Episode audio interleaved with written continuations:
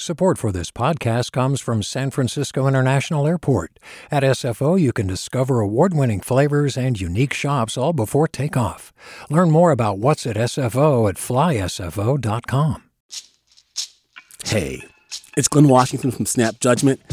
And if you love what you're hearing, and I know you love what you're hearing, please consider becoming a K Q E D member.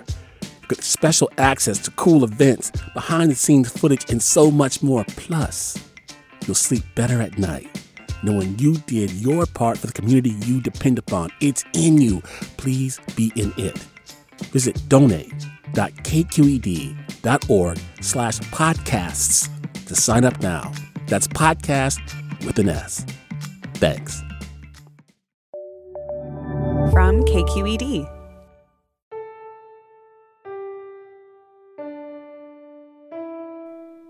Hi, I'm Molly Solomon. And I'm Erin Baldassari.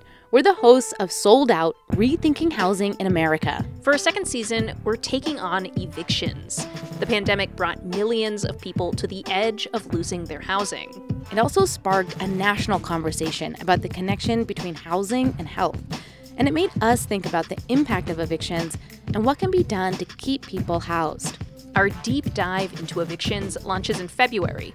But before then, we have a special live taping of one episode this week, and we'd love to have you join us. It's Saturday, November thirteenth at K Q E D's brand new headquarters in San Francisco. You'll hear a conversation between an eviction expert plus two people who had previously been at odds, a tenant advocate and a landlord lobbyist. And we'll have a recording booth where you can share your stories about housing. For tickets to the event, visit k q e d dot org slash events. And if you can't join us in person, make sure to catch the live stream. You can also leave us a message with your housing stories at four one five, five five three, three three zero eight or email us at housing at k q e d dot org.